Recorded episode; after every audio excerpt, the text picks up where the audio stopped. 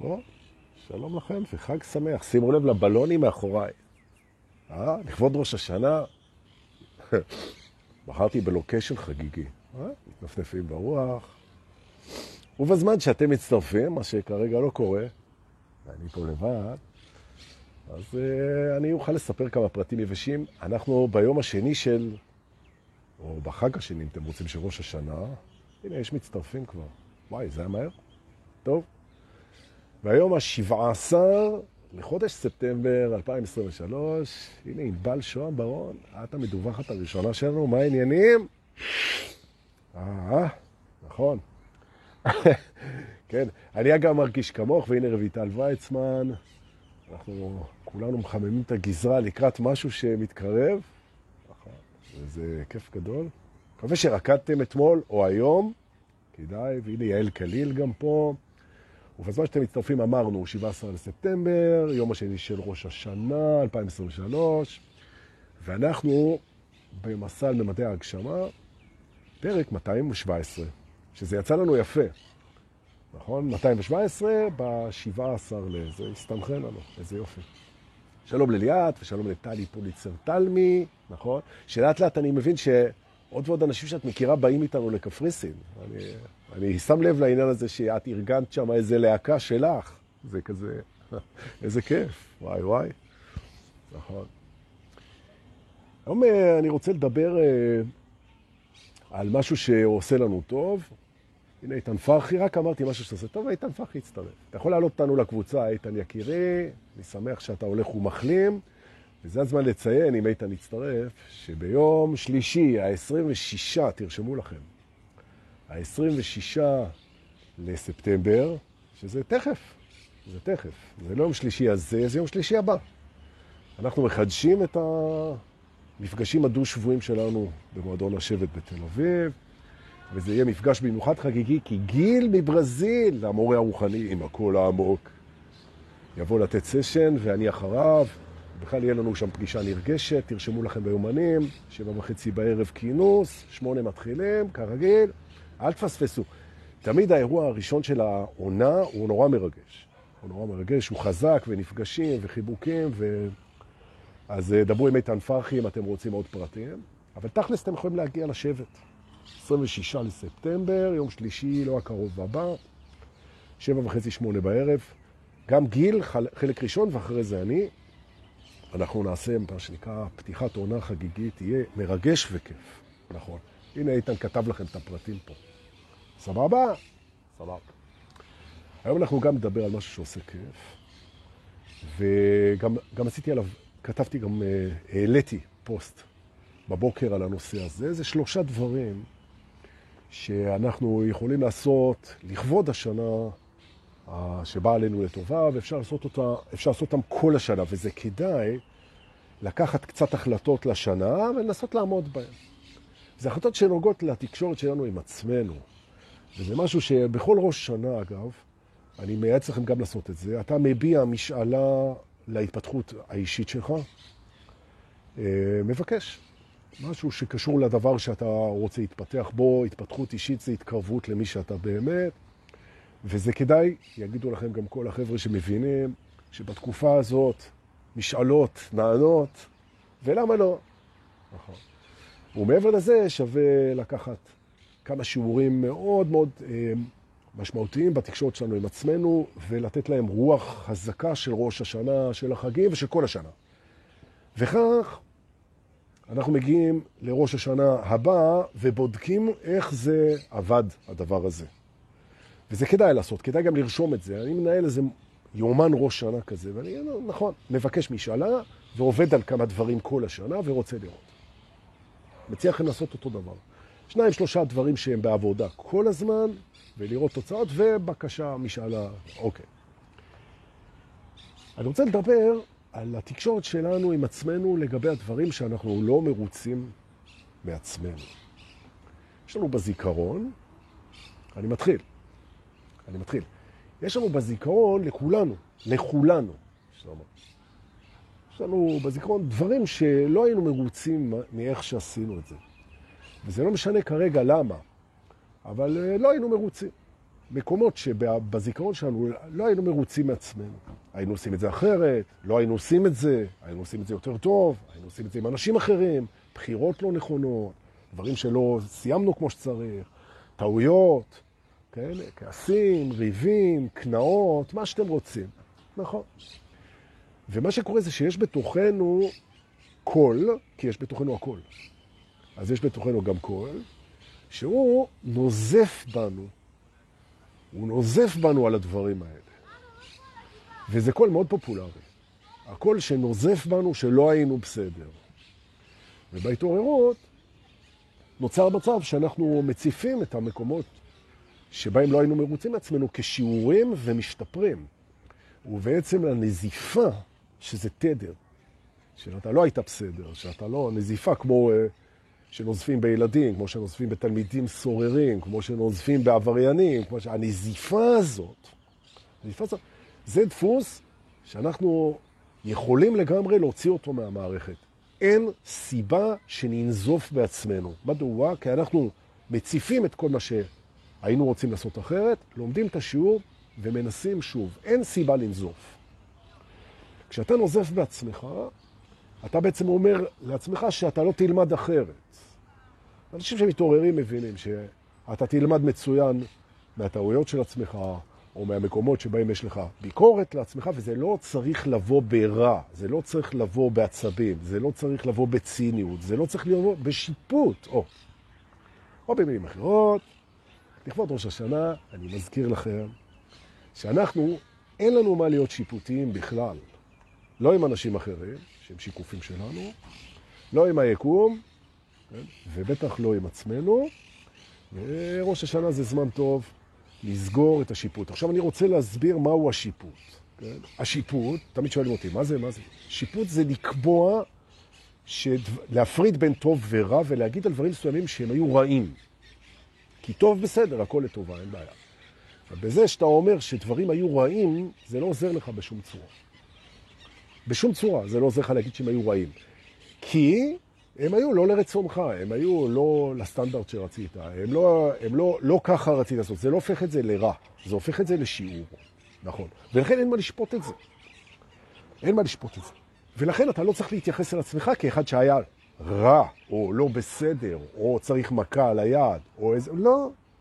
תציף, תלמד את השיעור, תשתפר, נכון? תעשה מה שאפשר, כי אי אפשר לשנות את העבר, ותשתפר ותגדל. או במילים אחרות, אנחנו יכולים, אנחנו יכולים להפסיק עם הנזיפה הזאת של עצמנו. נכון? נכון. זה חשוב, הדבר הזה, יופי. הלאה, דבר הבא שאנחנו נעדכן פה היום, שהוא דווקא לא היה ברשימה ששמתי הבוקר, זה המשא ומתן שלנו עם הרצון. אני רוצה להזכיר לכם שבהתעוררות אנחנו מטפלים בנושא הרצון לעומק. ואני רוצה להסביר שהרצון שלנו הוא לא הזיכרון של הרצון שלנו. וכדאי לעדכן, ממש כמו שעושים איתחו אה, לטלפון, כדאי להתחל את הרצון כל הזמן כדי לגלות שהמון דברים שרצינו פעם ממש, אנחנו כבר לא רוצים אותם. וכשאני יושב עם אנשים בסשנים, גם קבוצתיים וגם אחד על אחד, אנשים מקבלים הלם מעצמם, שהם פתאום אומרים לי, וואי, תשמע, ישבתי איתך פה עכשיו 20 דקות, ופתאום הבנתי שמה שחשבתי שאני רוצה, אני בכלל לא רוצה אותו. עכשיו, למה הוא חשב שהוא רוצה אותו? כי ה mind הוא יושב על הזיכרון, והזיכרון הוא תומך בזהות, והזהות היא עבר. אז בעצם הרצון, שזה האנרגיה הכי חזקה שלנו, מחוברת לזהות ולזיכרון, ואז בעצם אנחנו כל הזמן נזכרים מה אנחנו רוצים, במקום להתחבר למה שאנחנו רוצים עכשיו, נכון? או היום, או בתקופה הזאת. עכשיו, אתה רואה אנשים שסוחבים כל מיני רצונות. היה לי לפני איזה כמה שבועות איזה מישהו, גם בן חמישים או משהו כזה, גבר חמודות, ממש, הכל בסדר כמשפחה, ומקסים, מקסים, מהמם, והכל. והוא הוא כל הזמן הולך עם העניין הזה שהוא רוצה להיות רופא. עכשיו, הוא לא רופא, הוא גם לא למד רפואה. ויש פה איזה רצון כזה להיות רופא תמיד, של, עם איזו תחושת פספוס כזאת, כי הוא לא התקבל, או משהו, הוא רצה את זה פעם, או אח שלו רופא, או... נכון. התחלנו לעבוד, ופתאום הוא אומר לי, תקשיב, אני בכלל לא רוצה יותר להיות רופא, בן חמישי, זה נשמע מצחיק. אני בכלל לא רוצה יותר להיות רופא, אני לא רוצה את זה. אני לא רוצה את זה. עכשיו, תעשו את התרגיל הזה. זה קטע מדהים. קודם כל, מה שאמרתי קודם, תפסיקו לשפוט את עצמכם. היית לא בסדר, היית לא בסדר, בנזיפה והכל. אה, נכון, לעשות את השיעורים, ללמוד את השיעורים ולהתפתח, יופי. יורק מתלהבות של החג. כל הקרפ הלך, טוב.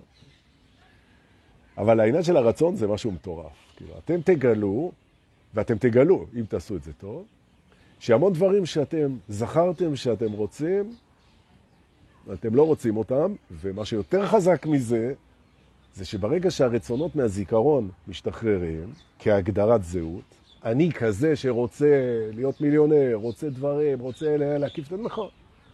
הנה, לי למשל, אני יכול לתת לכם מאצלי. Okay? אוקיי? אצלי בזיכרון היה שאני רוצה לעשות שנה מסביב לעולם. אנחנו עכשיו טיילתי הרבה, זכיתי, באמת, תודה על ההזדמנות, באמת טיילתי הרבה שנים, אבל אף פעם לא שנה around the world. אחר כך, כשהקמתי משפחה, אז פתאום נהיה הרעיון הזה של לקחת את המשפחה ולטייל איתם שנה מסביב לעולם. וזה זה בזיכרון כזה. היה לי שכן שרצה לעשות את זה עם יאכטה, לקחת את המשפחה עם יאכטה לשנה מסביב לעולם. תודו שזה חלום מדהים. נכון. היום אני מסתכל על עצמי, אני אומר, מה זה העונש הזה? שנה מסביב לעולם עם המשפחה, למה מה קרה? נכון? לא מעוניין בזה בכלל, אוקיי? עכשיו, זה נכון לגבי בתים שרצינו, היה לנו איזה חלום על איזה בית, יכול להיות שזה בכלל לא הבית שאתם רוצים עכשיו. היה לנו חלום על איזה סגנון חיים מסוים, שאנחנו אפילו השתעבדנו בשביל להשיג אותו, ופתאום הוא התרוקן. נכון? אנחנו לא מעוניינים בזה פתאום. נכון? כל מיני אנשים שהיה להם כל מיני חלומות על הישגים כלכליים אה, מטורפים, ופתאום הבינו שזה בכלל זה לא מה שהם רוצים. נכון? הרבה אנשים בהתעוררות, הם פתאום, משתנה להם, משתנה להם הרצון ברמה כזאת, שמה שהם רוצים זה בכלל דברים שהם לא רצו פעם. למשל, הם רוצים כמה שיותר זמן פנוי עם עצמם. לא תגיד עם חברים, עם עצמם. הם רוצים זמן עם עצמם. נכון? עכשיו, זה אחד מהמאפיינים של התעוררות חזקה. זה שנהיה לך כיף בלהיות עם עצמך. נכון. אתה רק תדע לך לשבת באיזה מקום, ואתה עם עצמך, וזה עולמות. ממש, ממש ככה. אתה רואה, אה, הרצונות שלך בצורת הבילוי שחלמת עליהם תמיד. כל מיני חופשות בצורה מסוימת, כל מיני מסעות בצורה מסוימת, כל מיני התנהלויות בצורה מסוימת. זה, אם אתה מנתק את הזיכרון רגע, אתה אומר, רגע, אני, זה לא מי שאני זוכר שאני. אני זה מי שאני עכשיו, והרצון הוא רצון אותנטי. מה אני רוצה ממי שאני היום? וזו שאלה סופר מפקחת. סופר מפקחת. וואי, הרבה הצטרפו אלינו היום. בוקר טוב לכולכם, חג שמח, שנה טובה. אנחנו מדברים על אה, החלטות, אלה שהצטרפו עכשיו. אנחנו מדברים על החלטות שכדאי לקחת בראש השנה ולתחזק אותן כל השנה. אז דיברנו על מנגנון הנזיפה והשיפוט העצמי שאפשר לתרגל, להעיף אותו ופשוט ללמוד את השיעורים ולהשתפר. ועכשיו אנחנו מדברים על לבחון את הרצון מול הזיכרון של הרצון ולהגיע לרצון אותנטי ולגלות שמשתנים לנו מאוד הרצונות. ממש ככה, ממש ככה. וגם הטעם בחיים, שיש קשר, כאילו, מה הטעם? טעם זה משמעות. כן? מה הטעם בחיים? גם זה משתנה. מה, תשימו לב שמה שהיה נורא משמעותי פעם, יכול להיות שהוא לא משמעותי לגביכם, מהסיבה פשוטה, שמשמעות שהיא טעם החיים. זה דבר שאנחנו מעניקים לחיים. זה לא משהו סובייקטיבי, אין דבר כזה חיים משמעותיים. זה אנחנו נותנים את המשמעות. עכשיו, מאחר שאנחנו השתננו בהתעוררות, אז אנחנו נותנים משמעות לדברים אחרים, אבל בזיכרון עדיין נשארו דברים אה, משמעותיים שהם בכלל לא, לא רלוונטיים יותר. אוקיי? תפרידו את הזיכרון. איזה יופי. הלאה. עכשיו אני אזרוק פה הצעות, כן? אנחנו נזרוק פה הצעות, ואתם תיקחו, אתם תבינו את הרעיון, אתם תיקחו לכם שיעורים לשנים, תרשמו לכם אותם בראש השנה, מראש שנה, ראש שנה, ותראו איך אתם עושים את זה, אוקיי? אני רוצה למשל לדבר איתכם על העניין של לשלם. לשלם. לשלם כסף, לשלם. לשלם חשבונות, לשלם במכולת, לשלם ועד בית, לשלם עבור ריהוט, לשלם, לשלם. להוציא כסף. זה שיעור מתוך שיעורי תודעת השפע. ואגב, על תודעת השפע אנחנו נעבוד הרבה מאוד בקפריסין. טלי וחבורתה, שימו לב. נכון? אנחנו נעבוד הרבה, כי זה חיים, חיים בתודעת שפע זה חיים חדשים לגמרי. אז מתוך תודעת השפע, רוצה לדבר על העניין הזה של מה קורה לנו כשאנחנו משלמים, אוקיי? רוב האנשים בדפוס הקדום שלהם מהבית, שבאו מבתים כאלה ואחרים, הרבה יותר נעים לקבל כסף מאשר לשלם. עכשיו, אני לא מדבר על לתרום, לתרום זה כיף, איזה כיף, אתה רואה מישהו שצריך כסף יותר ממך, אתה תורם לו ולבך רחב, איזה יופי, לא על זה אני מדבר. אני מדבר על זה שאתה הולך למכולת, או הולך לסופרמרקט, או הולך לשלם איזה חשבון, אפילו, אפילו כנס. אתה חושב? ויש את הרגע הזה שבו הכסף, הכסף, הוא עובר ממך למישהו אחר, או למשהו אחר, נכון? אני רוצה שתבדקו טוב טוב. האם בטרנזקציה הזאת, האם בפעולת העברה הזאת, לא משנה מה היא, האם אתם בפנים מזהים התכווצות? ותדעו לכם שהרבה מאוד אנשים, הרבה מאוד אנשים, אה, פתאום שמים לב לזה שלהוציא כסף, זה יש בהם איזה קיבוץ של תודעת חוסר, שאולי לא יהיה מספיק. זה גם לא משנה מצבך הכלכלי, כן? יש אנשים שהם מיליונרים, וממש, ולהוציא כסף זה נותן איזה קיבוץ. זה נותן איזה קיבוץ, איזה פחדים הישרדותיים, זה תודעת חוסר כזאת של האוקיי. עכשיו אני אומר, כסף זה אנרגיה. כשאנחנו משלמים, כשאנחנו בוחרים לשלם, אין ברירה, אז משלמים, או יש ברירה ובוחרים לשלם, אבל כשאנחנו משלמים, לעשות את זה מהמקום הכי אוהב, הכי נושם, הכי זורם, נכון? להזרים את האנרגיה הזאת בכיף, לא לתת את הקיבוץ. שוב אני מזכיר שהקיבוץ הזה הוא גם דו-כיווני, כי כל דבר הוא דו-כיווני. וכשיש לנו קיבוץ בהזרמה החוצה של כסף, זה מחווץ גם את ההזרמה פנימה וחוסם את השפע.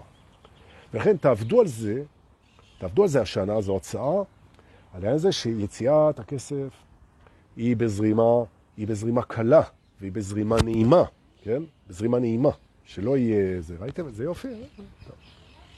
נכון, גם תרגיל טוב שאפשר לעבוד איתו כל השנה. הלאה. הולך לסליחות. אנחנו עוד מעט מגיעים ליום כיפור, בכלל זה נהיה רלוונטי, אוקיי?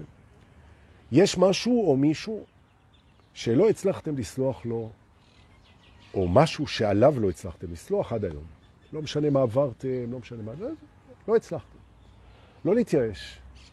אולי מי שאנחנו היום יצליח לסלוח. סליחה זה דבר פרוגרסיבי.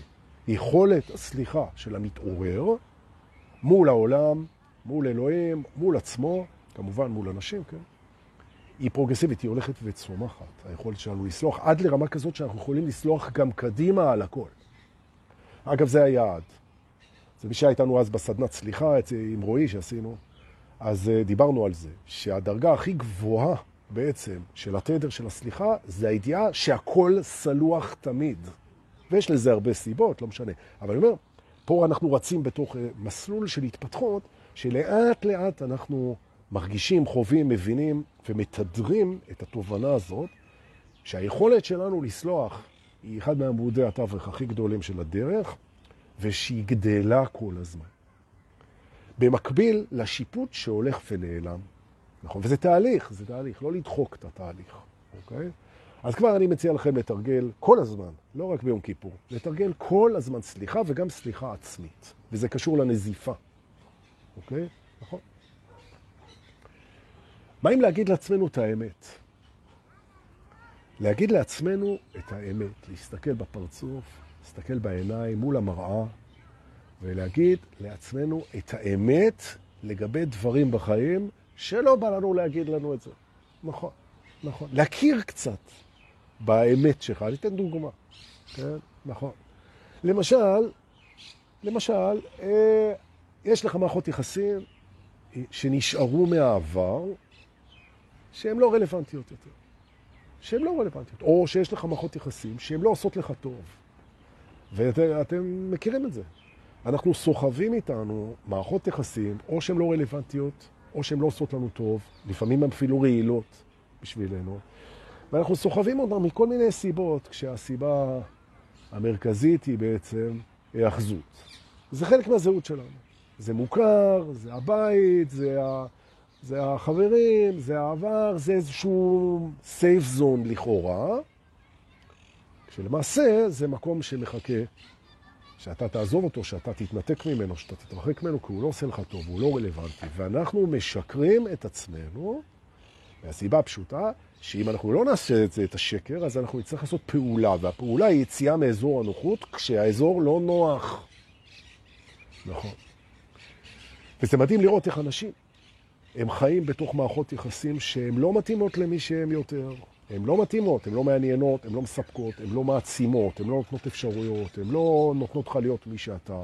זה יכול להיות חברים, זה יכול להיות משפחה, זה יכול להיות בזוגיות, זה יכול להיות בעבודה, ואנחנו פוחדים מהשינוי, פוחדים מהתנועה, פוחדים מהלא ידוע, ואנחנו משקרים את עצמנו, ואנחנו אומרים, לא נורא, זה, כן.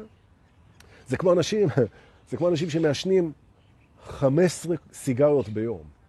אפילו לא קופסה. אני לא מעשן הרבה. אפילו לא קופסה, כן? אז אדוני, זה, זה, מי קובע מה זה לעשן הרבה, אוקיי? תבדוק, האם זה מה שאתה רוצה לעשות, אוקיי? היכולת שלנו, היכולת שלנו, להסתכל בראש השנה ולראות מי אנחנו עכשיו, ולא מי שאנחנו זוכרים שאנחנו, ולא מה הזהות שלנו, ולא מה משתקף לנו מאנשים אחרים, נכון? ולא הזיכרון, כן? ולא התדמית, ולא הזיהוי, ולא כל הרפלקשנים, אלא מי אנחנו עכשיו, ולגזור את המשך החיים מזה. זה מצריך המון אומץ. המון אומץ. הנה מישהי כותבת לי את זה, חני. נכון.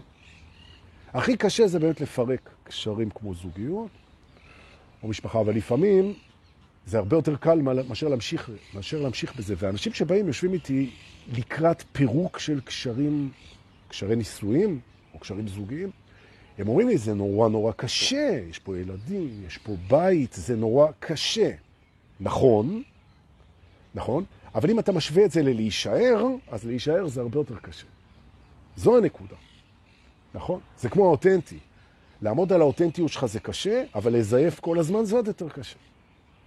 נכון. זאת אומרת, בעצם אם אני מצמצם את מה שאמרתי, פה מהתחלת השידור, אנחנו מעדכנים את התוכנה, שנקראת אנחנו, אנחנו מעדכנים את זה. אנחנו ממש מתבוננים לראות למה הפכנו.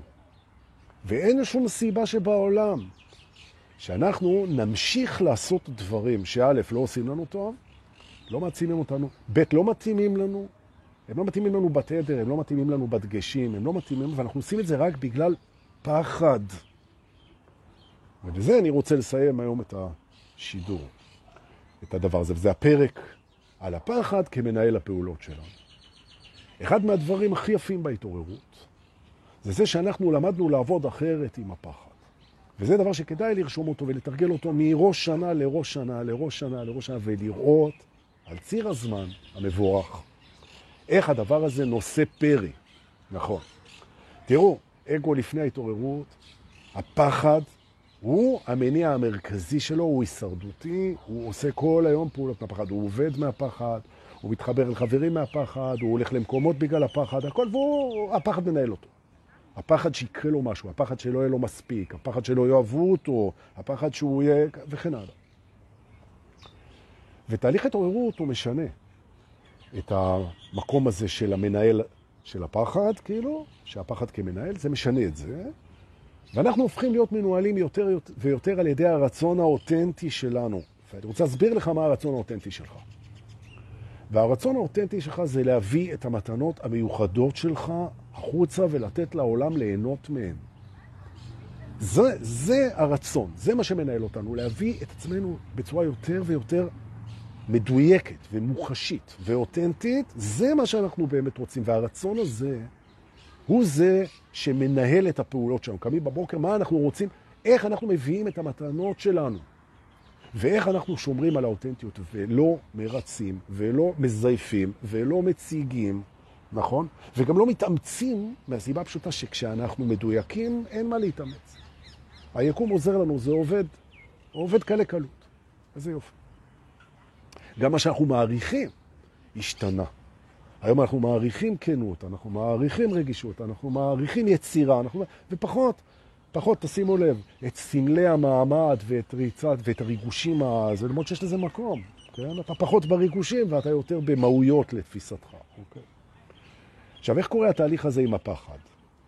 תראו, פחד זה משהו שלפני ההתעוררות אתה בורח ממנו כל הזמן. כי הדבר שהכי מפחיד אותך זה הפחד. נכון. עכשיו, בהתעוררות אנחנו, בס... ש... כולכם עוברים את זה, כן? אתה, יום אחד אתה מגלה שהדבר שהכי מפחיד אותך זה הפחד. שאתה מפחד מהפחד. ואז אתה הולך לפגוש אותו, וזה יום גדול בהתעוררות. זה יום גדול שבו אתה מחליט שאתה, כשאתה מזהה פחד, אתה מסתובב והולך לפגוש אותו, להרגיש אותו, לדבר איתו, לתת לו להיות בך, לתת בך להיות בו, להתחבר איתו, להתעדד איתו.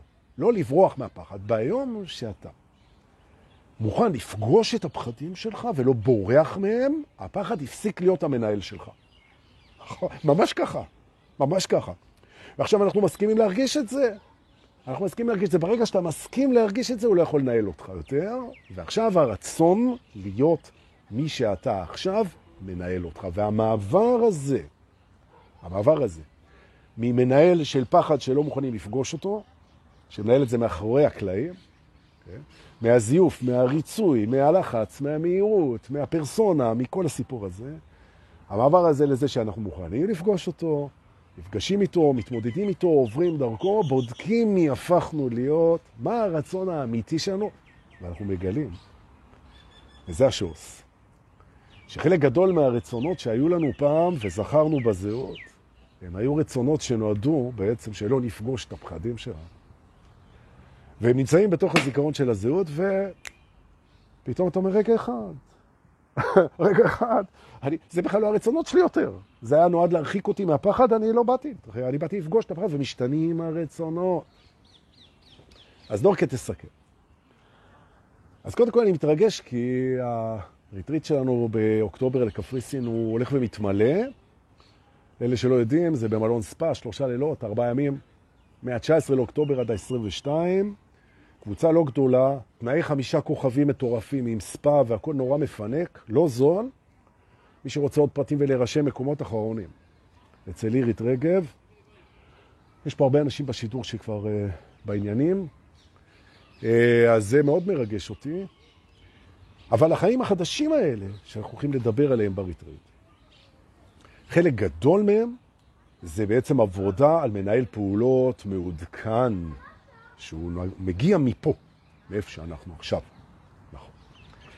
אז אם תיקחו את הרשימה הזאת, תיקחו את הרשימה הזאת, ותעשו יומן ראש השנה, ותתרגלו את זה כל השנה, אני מבטיח לכם, מניסיון, שבשנה הבאה, ואנחנו נהיה פה שנה הבאה, בעזרת השם, כמו שאומרים, אתם תפתחו את היומן הזה ואתם תראו מה הכל קרה לכם בסעיפים האלה. וזו חוויה מספקת מאין כמותה. זה מדהים. מדהים. אז חוץ מלהגיד תודה ליובל רווה ולאיתן פרחי ולשחר רחל אה, ולאלון הרפז שמגיעה לתת איתנו את, ה... את הריטריט בקפריסין, היא באה מברלין במיוחד, שווה גם לעקוב אחריה, תעקבו. אז חוץ מזה אני רוצה להגיד לכולנו, לכולנו, שיהיה לנו חג שמח, ממש. אה, והוא ילך ויותר שמח ככל שנתקרב לעצמנו. תאמינו או לא, זה שווה, זה המסע שהכי שווה להיות בו. רוצה להגיד לכם תודה על זה שאתם באתם היום, בהמוניכם אגב, זה לייב גדול. אם זה נראה לכם שווה, תשתפו את זה, ואם לא, אז אני מפוצץ פה את הבלונים אחד אחרי השני עד שאתם תעשו את זה. בוקרים ונשיקות. להתראות.